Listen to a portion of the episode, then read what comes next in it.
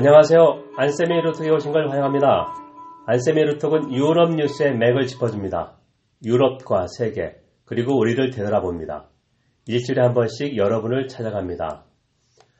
무술년 첫 해, 1월 달의 절반입니다. 어, 낙관주의자는 보통 이렇게 얘기한다죠. 1월 달이 절반이나 남았다. 그리고 비관주의자들은 1월 달이 벌써 반이나 지나갔다. 네, 그래서 여러분들도 어, 낙관주의자가 되면 어떨까 생각합니다. 어, 제가 조금 감기가 걸려서 목소리가 조금 코맹맹이 소리가 나올 수 있는데 양해를 좀 부탁드립니다. 어, 우리가 이야기하는 독일, 1990년 통일 전에는 서독이었습니다. 1, 2차 대전에 업보가 있었고, 어, 2차 대전 후에 600만 명의 유대인을 학살한 홀로코스트에서 어, 진정으로 사과하는 그런 모습을 보였습니다. 독일은 현재 유럽 통합, 유럽 연합을 이끌고 있는데요. 이런 업보 때문에 독일에서는 연방 하원, 그러니까 의회에 진출한 극우 정당이 없었습니다. 그런데 어, 몇 년 전에 반이민, 정확하게 반이슬람입니다. 이걸 앞세운 극우 정당인 독일 대안당 AFD입니다. Alternative für까지는 같고요. D는 Deutschland 할때그 D입니다. 창당되어서 작년 9월 24일 그러니까 2017년 9월 24일 총선에서 5% 이상을 얻어야 연방 하원에 진출할 수 있는데 무려 12.6%를 얻어서 극우 정당이 2차 대전은 최초로 70년 만에 최초로 연방 하원에 진출했습니다. 그래서 과연 독일 대한당은 누가 창당했고 강령은 무슨 내용이고 어, 이 대한당의 연방 하원 지출이 독일 정치 지형을 어떻게 변화시킬까 그에 대해서 한번 이야기를 해보겠습니다. 자 오늘 저와 어, 저, 의 제작 진행을 도와줄 어, 1사학번 국제관계학과 박재현 현명함이 있다. 박재현 군을 소개합니다. 자 먼저 재현이가 우리 유로톡 미국 그리고 유럽 국가 청취자들 많습니다. 국내 청취자도 많고 네. 한번 본인을 좀 자랑스럽게 소개를 좀 해주세요. 네, 안녕하십니까. 저는 대구, 대구대학교 국제관계학과 1사학번 박재현입니다. 어, 저는 주로 어렸을 때부터 역사에 관심이 많았고요.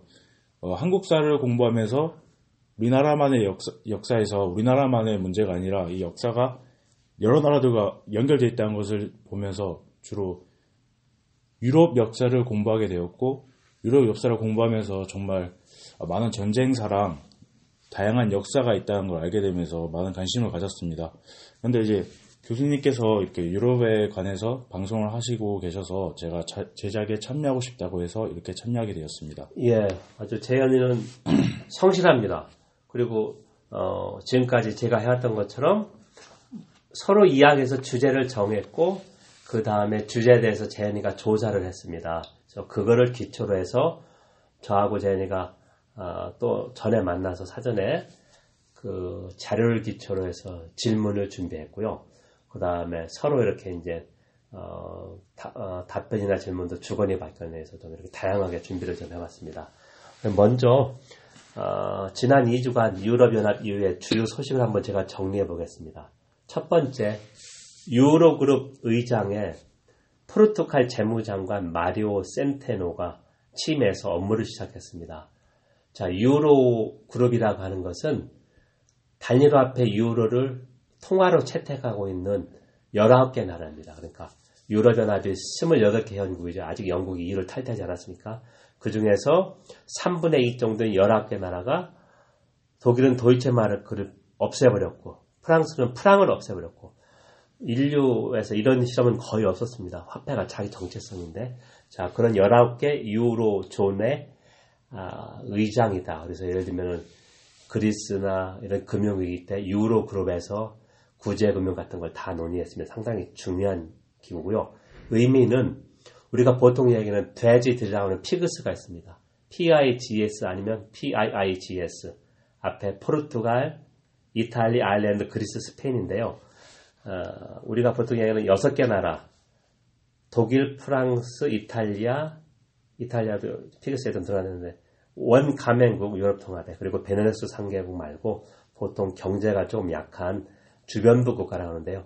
여기서 처음으로 유로존 의장이 나왔습니다. 자, 그 전에는 어, 네덜란드 재무장관 디셀블룸, 그 다음에 지금 EU 집행위원장인 장클로드 융커, 룩셈부르크 사람이죠. 다 중심국가, 그러니까 원가맹국에서 유로그룹 의장이 나왔는데요. 저 의미가 있죠. 그리고 포르투갈은 2012년에 구제금융을 받았는데 어, 위기를 극복하고 경제가 호전되고 있습니다. 그래서 여러모로 의미가, 의미가 있다. 그두 번째 소식은 독일에서 총선이 끝난 지 4개월째 저는 아직도 독일 정부가 구성되지 않았습니다. 그래서 과연 언제 독일에서 정부가 구성될까? 이거는 제가 볼 때 아무리 빨라야 3월이다. 왜 그러냐면 10월 중순부터 11월 중순까지 이른바 자메이카 연정, 그러니까 자메이카 국기와 같은 색깔이라고 해서 어, 지금 앙겔라 메르켈의 총리 대행이죠 있는 기독교 민주당 중도 우파입니다. 기독교 사회당 그리고 친기업적인 자유민주당 그리고 치- 어, 제일 환경 정책이 강한 녹색당이 그 연정 협상을 벌이다 붕괴가 됐습니다. 그래서 독일에서 어, 상당히 이런 일이 없었습니다. 왜냐하면 지금까지 독일에는 연립 정부가 개임의 규칙이어서 보통 제1득표를 한 정당하고 5% 이상은 꼬마 정당이 연정을 구성했었는데 새 정당이 연정을 구성하는 건 처음이었었는데 붕괴된 것도 처음이었었습니다.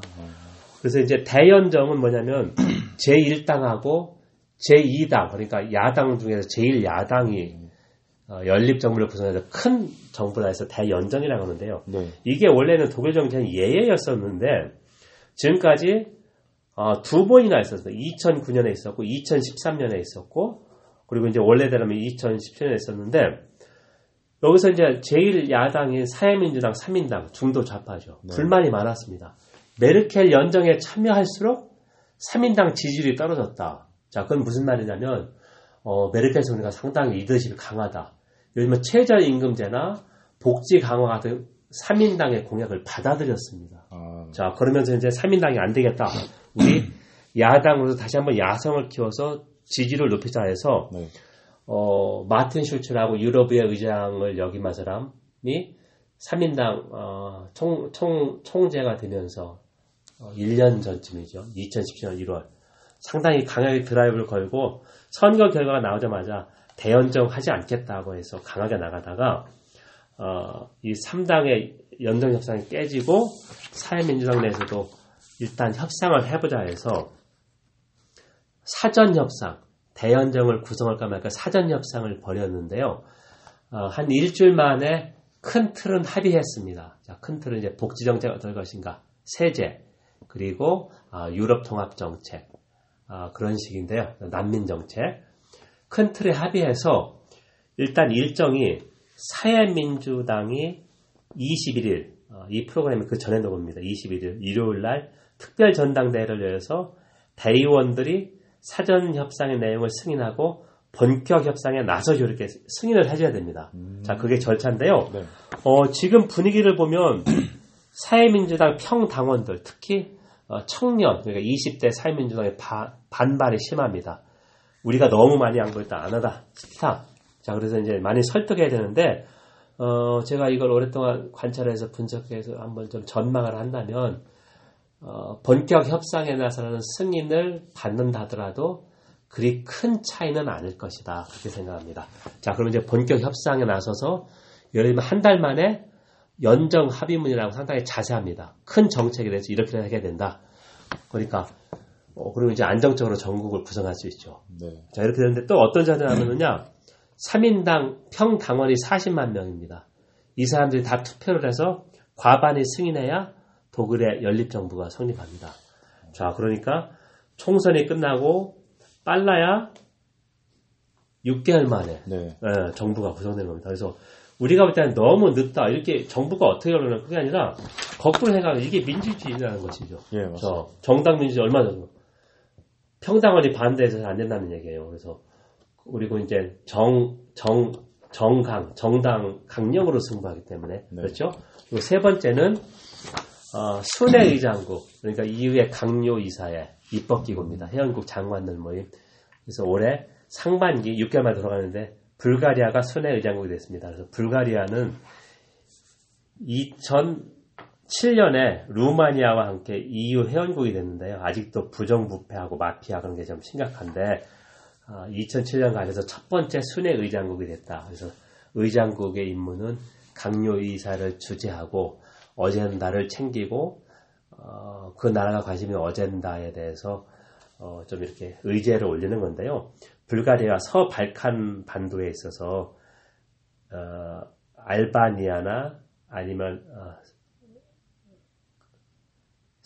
저기 그 마케도니아 그러니까 전 유고 연방 그런 쪽에 이 회원국 가입 이런 게 좀 좀 우선순위에 정하고 그리고 올해 내내 조금 EU의 난제가 폴란드가 어, 법치주의를 위반했다. 그러니까 언론도 언론의 자유도 제한하고 그리고 사법부도 어, 행정부의 통제를 가지게 이렇게 바꿨거든요. 그래서 이거에 대해서 유럽연합 집행위원회가 어, 경고를 했고 어, 제재를 어떻게 할 것이냐.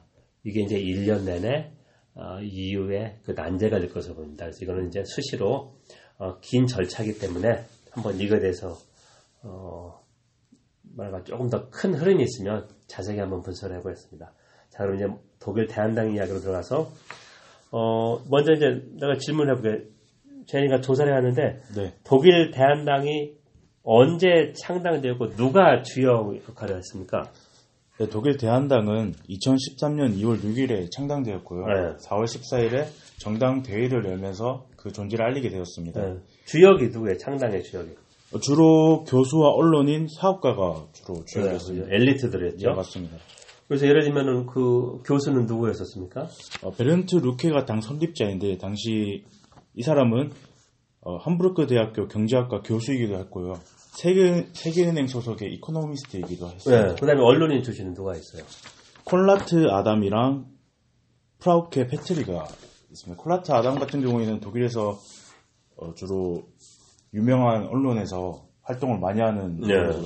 그러니까 프랑크푸르트 알게메네 차이팅이라고 중도 우파입니다. 네. 그 유명한 일간인데 거기에서 어, 고위직까지 여기면 상당히 이제 지식인들이 있고 그동안에 이제 어, 이 지도부가 바뀌어서 루케 교수는 쫓겨났고 네, 맞습니다. 그래서 2010년에 분당됐는데 어, 작년 9월 여기서 이제 연방하원 원내대표가 두 명인데 그 중에 한 명이 가울란트라고 하는 70 넘은 사람이고 또 하나는 39살의 알리체 바이델이라고 합니다. 그래서 알리체는 어, 글로벌 보험회사 있죠 알리안츠 네. 알리안츠 거기에 펀드 매니저로 일했습니다. 그리고 벤처 기업도 창업하면서 어 그런데 이제 조금 어, 극우 발언으로 계속해서 구설수 오르고 있다. 왜냐면 트위터 이런 쪽에서 뭐라고 했냐면 이슬람은 종, 이슬람에게 종교의 자유를 주어서는 안 된다. 그런 아주 금기시되는 그 네. 증오의 발언도 서슴지 않았습니다. 자, 이제 두 번째 정당의 목적은 그 비슷한 정치적 견해를 가진 사람들을 규합해서 정권 획득이 목적인데 어, 독일 대한당도 초기 강령하고 2015년 난민 위기 후에 강령이 변화가 있었어요. 네. 어떻게 변했죠? 네, 설립 초기 당시에는 베른트 루케 교수 자체가 어, 세계은행 이코노미스트 소속이었기 때문에 주로 시장 자유주의에 관련된 정책을 지지했습니다. 그래서 반유로 화를 주로 지지했고요. 네, 반유로가 핵심이었었죠. 네. 이 당시에는 이제 자유주의다 보니까 이민이나 이런 난민에 관해서는 주로 언급하지 않았습니다. 네. 하지만 베른트 루케가 2015년 7월 4일에 당 대회에서 네. 어, 프라우케 페트리한테 지고 나서 주 당 대변인이 프라우케 페트리가 60%의 득표율로 당선이 됐습니다. 네. 어, 프라우케 페트리 같은 경우에는 주로 이런 경제적인 정책을 우선시하기보다는 이제 반난민, 반이슬람, 반이민과 같은 이제 극우 성향이 강한 인물이었습니다. 맞습니다. 그리고 이제 이게 도화전에 된게 2015년 9월 말부터 네, 아, 남부 독일, 그러니까 미네를 거쳐서 네, 아, 그 난민이 물밀듯이 쳐들어왔습니다. 그래서 이 2015년에 독일에 들어온 난민이 100만 명이 넘습니다. 자, 100만 명 우리나라 웬만한 대도시하고 똑같죠. 예, 맞습니다. 그래서 이제 너무 많이 들어왔다. 이제 독일이 이럴 수밖에 없었던 것은 원래 더블린 협약에 따르면 네. 헝가리가 이쪽에서 난민을 받고 난민 신청자죠. 신청까지 해야 되는데 네. 헝가리가 이걸 거부했기 때문에 독일마저 나서자면 유럽의 큰 위기였다. 그렇기 때문에 이제 메르켈이 어, 인도주의 이렇게 한 건데요. 어, 일단 이 사람들은 명칭 자체가 왜 독일 대한당이냐. 메르켈 총리가 2010년 그리스의 구제금융을 제공하면서 원래 구제금융이 조약에 금지되어 있습니다. 마스트리스트에게. 아, 네. 그러면서 또 2012년에 2차 구제금융을 해줬어요. 아, 네. 자, 그만큼 그리스가 안 좋았다는 얘기죠. 네. 그러면서 구제해줄 수밖에 없었다 이렇게 얘기를 했는데 네. 이겨낸 반대 아니다. 음, 다른 대안이 있다. 네. 그래서 독일 대한당이 이름을 했고요. 네. 자, 그래서 이 사람들이 반유로라고 하는 거 정확히 얘기하면은 그리스는 유로존에서 나가라. 자격이 음. 없답니다. 우리가 얘는 그리스 엑스에서 그렉시트입니다. 이렇게 네. 했다가 난민이 위에 반 난민, 정확히 반 난민인데 반 이슬람이죠. 네. 그리고 우리 국내 언론에 전혀 안 알려진 항목인데 이 사람들은 신자유주의자 그러니까 어, 시장 근본주의자여서 복지를 줄이고 상속세 폐지 같은 걸 외쳤습니다. 아, 근데 아이러니가 독일 대한당의 상당수 지지자들이 중하류층 그러니까 우리가 이야기하는 세계화와 급속한 정보통신 기술 때문에 피해를 입은 사람들인데 네. 이 사람들의 이익과 정반대되는 주장하는 정당인데 네. 어, 중하류층이 이 정당을 지지한다는 것입니다. 자, 그거는 이 정당이 신자유주의는 되도록 이야기하지 않고 네. 아주 명민하죠. 네. 반난민을 이렇게 외치기 때문입니다. 감정적인 것에 호소를 네, 맞습니다.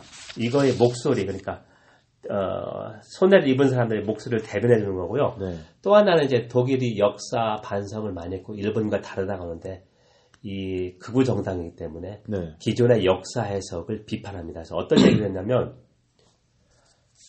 누가 수도 베를린의 치욕의 역사를 전시하겠는가라는 말을 했습니다. 뭐냐면 독일 베를린의 홀로코스트 기념관이 있습니다. 네. 네. 1월 29일이 홀로코스트 기념일로 알고 있는데요. 네. 자, 이거를 비판했고요. 이런 얘기는 그동안에 독일 정치권에서는 감히 말할 수가 없었죠. 네. 그리고 또 하나는 1, 2차 대전 중 독일 군인들의 노고에 경의를 표한다 이런 얘기가 있습니다. 자, 그래서 어, 왜 독일만이 피해 아, 가해자냐 하는 거. 네. 아, 이, 그동안 독일 역사에서는 금기되어 왔는데 이 사람들이 이제 본격적으로 내놓았다 이렇게 볼 수 있고요. 네. 어, 재현이가 이제 질문을 준비했지. 독일의 구구 세력은 왜 이렇게 이슬람에 적대적일까요? 예, 상당히 좋은 질문입니다. 네. 어, 제가 이제 유럽 정체성에서 우리 그 경상대 신종호 선생님하고 이걸 한번 좀 집중해보였는데요. 네. 청취자께서 한번 좀 더 들어보시라고 권하고 싶고 일단 정체성입니다. 정체성은 내가 누구고 내가 누구라는 걸 알면 나와 다른 적대적인 사람이 누구냐 해서 네. 유럽은 항상 자신의 정체성을 이슬람에서 찾습니다. 아, 이거는 근데 역사를 오독한 것인데요. 뭐냐면 이슬람이 어, 7세기 말부터 14세기까지 거의 700년 동안 어, 이베리아 반도 최소한 아프리카하고 이베리아 반도에서 큰 네. 어, 발전을 했고 거기 왕조가 있었죠. 네. 그래서 이슬람의 책 번역을 받아는 게 르네상스 아닙니까? 네, 맞습니다. 자, 그렇게 했었는데, 그러니까 문화 전쟁이라는 거죠. 경제적인 이익은 차치하고 문화 전쟁, 아이덴티 정체성 우선적인 얘기한 거고요. 네. 도널드 트럼프 미국 대통령도 마찬가지입니다. 목소리를 잃어버린 중하류층, 네. 세계의 피해자인 사람한테 네. 집중 공략해서 자, 우린 미국인이다. 미국인은 백인이다. 완전 인종주의자 발언은 유명했죠. 네, 맞습니다. 어, 그런 이야기입니다.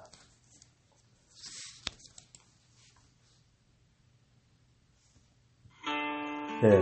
여러분 지금 안쌤의 유로톡을 청취하고 있습니다. 안쌤의 유로톡은 유럽 뉴스의 맥을 짚어줍니다. 유럽과 세계 그리고 우리를 되돌아봅니다.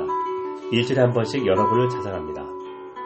오늘은 어, 독일의 극우 정당인 독일 대한당 AFD를 집중 해부하고 있습니다. 어, 국제관계학과 1사학번 박재현 군이 제작 진행을 도와주고 있습니다.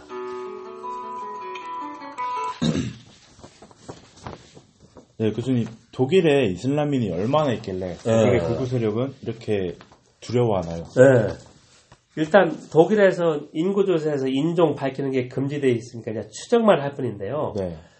250만에서 400만 명 정도로 추정하고 있습니다. 자, 그게 왜. 그러냐면 이제 예, 네. 독일 인구가 8천만 명이 조금 넘으니까 네. 최소 3% 정도가 되는데 네. 어떻게 많아졌냐면 우리 광부하고 간호사들이 가- 갈 때와 비슷하게 아. 독일의 그 경제 발전 라인강의 기적이라고 그러죠. 네. 그때 이제 외국인 노동자, 네. 게스트 워커라는 말을 썼습니다. 손님 노동자를 네. 초청을 했습니다. 그래서 이제 터키가 바로 옆에 있으니까 터키 사람들이 와서 광부하고 간호사 노릇을 했고요. 네. 이 사람들이 근무를 마치고 돌아가지 않았습니다. 그래서 음. 이제 독일 사람들이 나중에 어떻게 탄식을 했냐면 우리는 노동자를 원했지만 사람이 왔다 이렇게 얘기를 했습니다. 아. 그러니까 이제 독일은 다문화 사회 그런 게 안 됐어 가지고 네. 2021세기 되면서 워낙 이제 그 외국 출생 그러니까 부모가 외국인 출신에 난 사람 비중이 높아지면서 다문화 사회 정책을 이제 수립하겠는데 네. 그 전까지는 이런 시각이 강해서 그 터키 사람들이 상당수가 왔었고 이제 가족들이 합류했고 이러면서 이제 인구가 많아진 것이죠. 네. 그럼 교수님, 독일은 그동안 구구 정당이 독일 연방 의회에 진출한 적이 없었습니다. 어, 하지만 지난 2017년 9월에 치러진 어, 독일 총선에서 독일을 위한 대한당이 12.6%나 득표를 하게 되면서 연방 의회에 진출하게 되었는데요. 그렇다면 기존에는 아, 지지하지 않던 사람들이 네. 지지하게 되었다는 건데 누가 지지 이들을 지지하게 된 건가요? 네, 좋습니다. 그러니까 이제 연방 의원이 우리가 얘기하는 직선된 하원이 있고 분데스타크라고 하죠. 네. 분데스라트 연방 상원은 주 대표니까 이제 연방 하원인데요. 네. 과연 누가 AFD를 지지했느냐? 자 여기서 이제 놀라운 게 메르켈 정당 그러니까 기존의 중도 우파인 기독교 민주당, 기독교 사회당에서 유권자들이 많이 이탈해서 네. 극우 정당을 찍었습니다. 그건 뭐냐면 메르켈이 인도주의적으로 난민정을 했지만 너무 많이 아. 받아들였고 네. 다른 유럽연합 회원국들이 거부했습니다. 난민 분담을 네. 특히 아, 우리가 이런 동부 유럽 헝가리, 폴란드가 아. 그거에 실망했기 때문에 이렇게 넘어갔다 하죠. 구체적으로 한번 통계를 제가 찾아봤는데요. 네.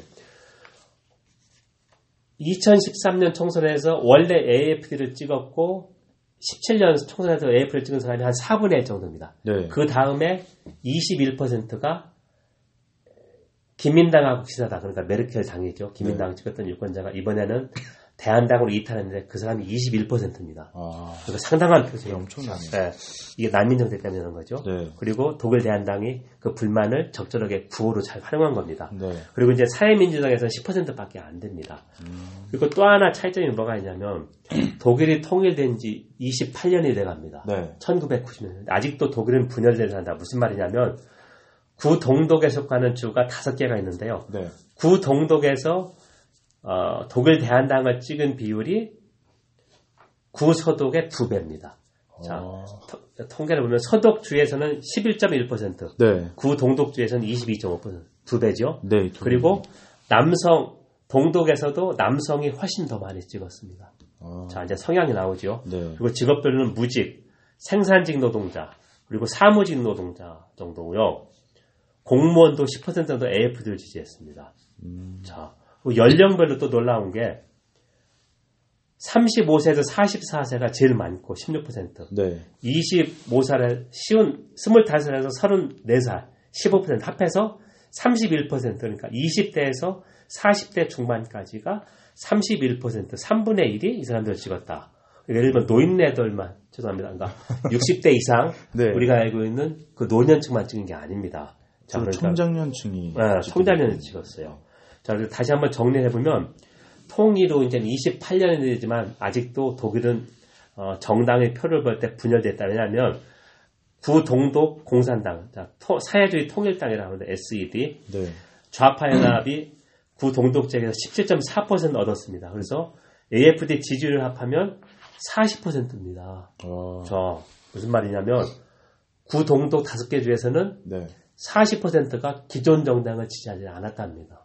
어, 상당히 놀랍죠. 네. 자, 그리고 이제 다시 한번 정리하면 독일당의 세력 확장 전략이 처음에는 반유로, 그때는 그리스 구제금융제를 반대했고 그러다가 네. 난민 위기 때 반난민 반이슬람 네. 그리고 어, 상당수 지지자는 중하층 불리한 경제 정책은 최소한 잠추고 네. 어, 이들이 좋아할 만한 반난민 정책을 엄청나게 강조했습니다. 자, 그럼 이제 어, 제니가 쓰고 있고 오늘 우리 독일 대한당 가지고 아주 열렬하게 토론을 해봤는데 네. 이 자료를 준비하고 직접 와서 어, 제작에 참여했는데 어떤 소감을 한번 좀 얘기해 주시오. 어때요? 한번 참여했는데. 어, 제가 원래 이 역사 주로 이제 유럽 역사를 좋아했었는데요. 그 과거에는 이제 과거의 역사만 좀 오래된 역사들만 공부하면서 어, 옛날 일으로만 생각했었는데 네. 최근에 이런 반난민, 반이슬람 이런 것을 접하게 되면서 이 독일이 이 난민이나 이주자에 대한 거부감이 처음은 아니잖아요. 네. 어, 세계대전 일어나기 전에도 그렇죠. 히틀러가 그걸 이용해서 네. 집권하게 됐고 아, 이런 걸 보면서 참 역사는 반복된다는 말이 자꾸 생각이 나더라고요. 네, 이제 그러면 안 되는데 네, 그리고 이제 유럽에서 항상 이슬람을 타자화하는 거. 네. 그러니까 우리의 적이 되는 그 중요한 타자라고 그러죠. 네, 그렇게 하는 거는 분명히 잘못된 건데 어 이거를 계속 악용하는 뭐 중립적으로 적극적으로 활용하는 세력이 계속 있어 왔습니다. 그래서 네. 이제 독일마저 이렇게 됐다 하는 게 좀 안타깝지만 네. 일단 기존 정당들은 철저하게 독일 대한당을 무시하는 정, 책을 하고 있기 때문에 네. 연방 하원에서 네, 앞으로 독일 대한당이 목소리는 크게 낼 것이다. 네. 하지만 정책으로 어, 되지는 않을 것이다. 네, 어, 그러면서 이제 독일 경제 상황이나 이제 어, 터키하고 이제 2016년 유럽연의 난민 협약을 맺어서 네, 어, 난민이 많이 줄었습니다. 아, 하지만 네, 터키가 만약에 EU하고 관계가 틀어져서 난민을 풀어놓는다면 방출한다면 다시 유럽의 난민 위기가 터진다. 네, 자 그럴 경우에는 상당히 최악의 경우가 올 수 있다 이렇게 생각합니다. 자 여러분 지금까지 안세미 유로톡을 청취했습니다. 유로톡은 유럽 뉴스의 맥을 짚어줍니다. 유럽과 세계 그리고 우리를 되돌아봅니다. 일주일에 한 번씩 여러분을 찾아갑니다. 오늘은 2017년 9월 24일 연방하원에 처음으로 진출한 극우 정당 독일 대한당을 집중 분석했습니다. 아, 국제관계학과 1사학번 박재현 현명함이 있다. 어, 박재현 군이 소개했습니다. 자 우리 재현이 청취자한테 소개하고 마치도록 하겠습니다. 네. 어, 자 지금까지 청취해 주셔서 감사드리고요. 자 재현이가 한번 마지막으로 인사를 좀 해주세요. 네, 저는 어, 유럽 공부를 하면서 어, 우리나라의 이런 역사들도 중요하지만 예, 이 세계적인 역사도 이 흐름도 매우 중요하다고 느끼게 되었습니다. 어, 네, 여러분- 동감합니다. 네. 네, 여러분들도 어, 우리나라에서만 이렇게 안주하시지 마시고 유럽이나 미국 같은 다른 나라의 문제도 함께 봐주셨으면 좋겠습니다. 예, 그렇기 때문에 이제 유로톡을 좀 널리 전파 확산해 줬으면 좋죠. 그렇죠? 네, 맞습니다. 유로톡은 유럽 이슈 중심만 유럽하고 미국 관계라든지 하는 글로벌 이슈가 항상 핵심이 되기 때문에 네. 예, 지금까지 성취해 주셔서 감사합니다.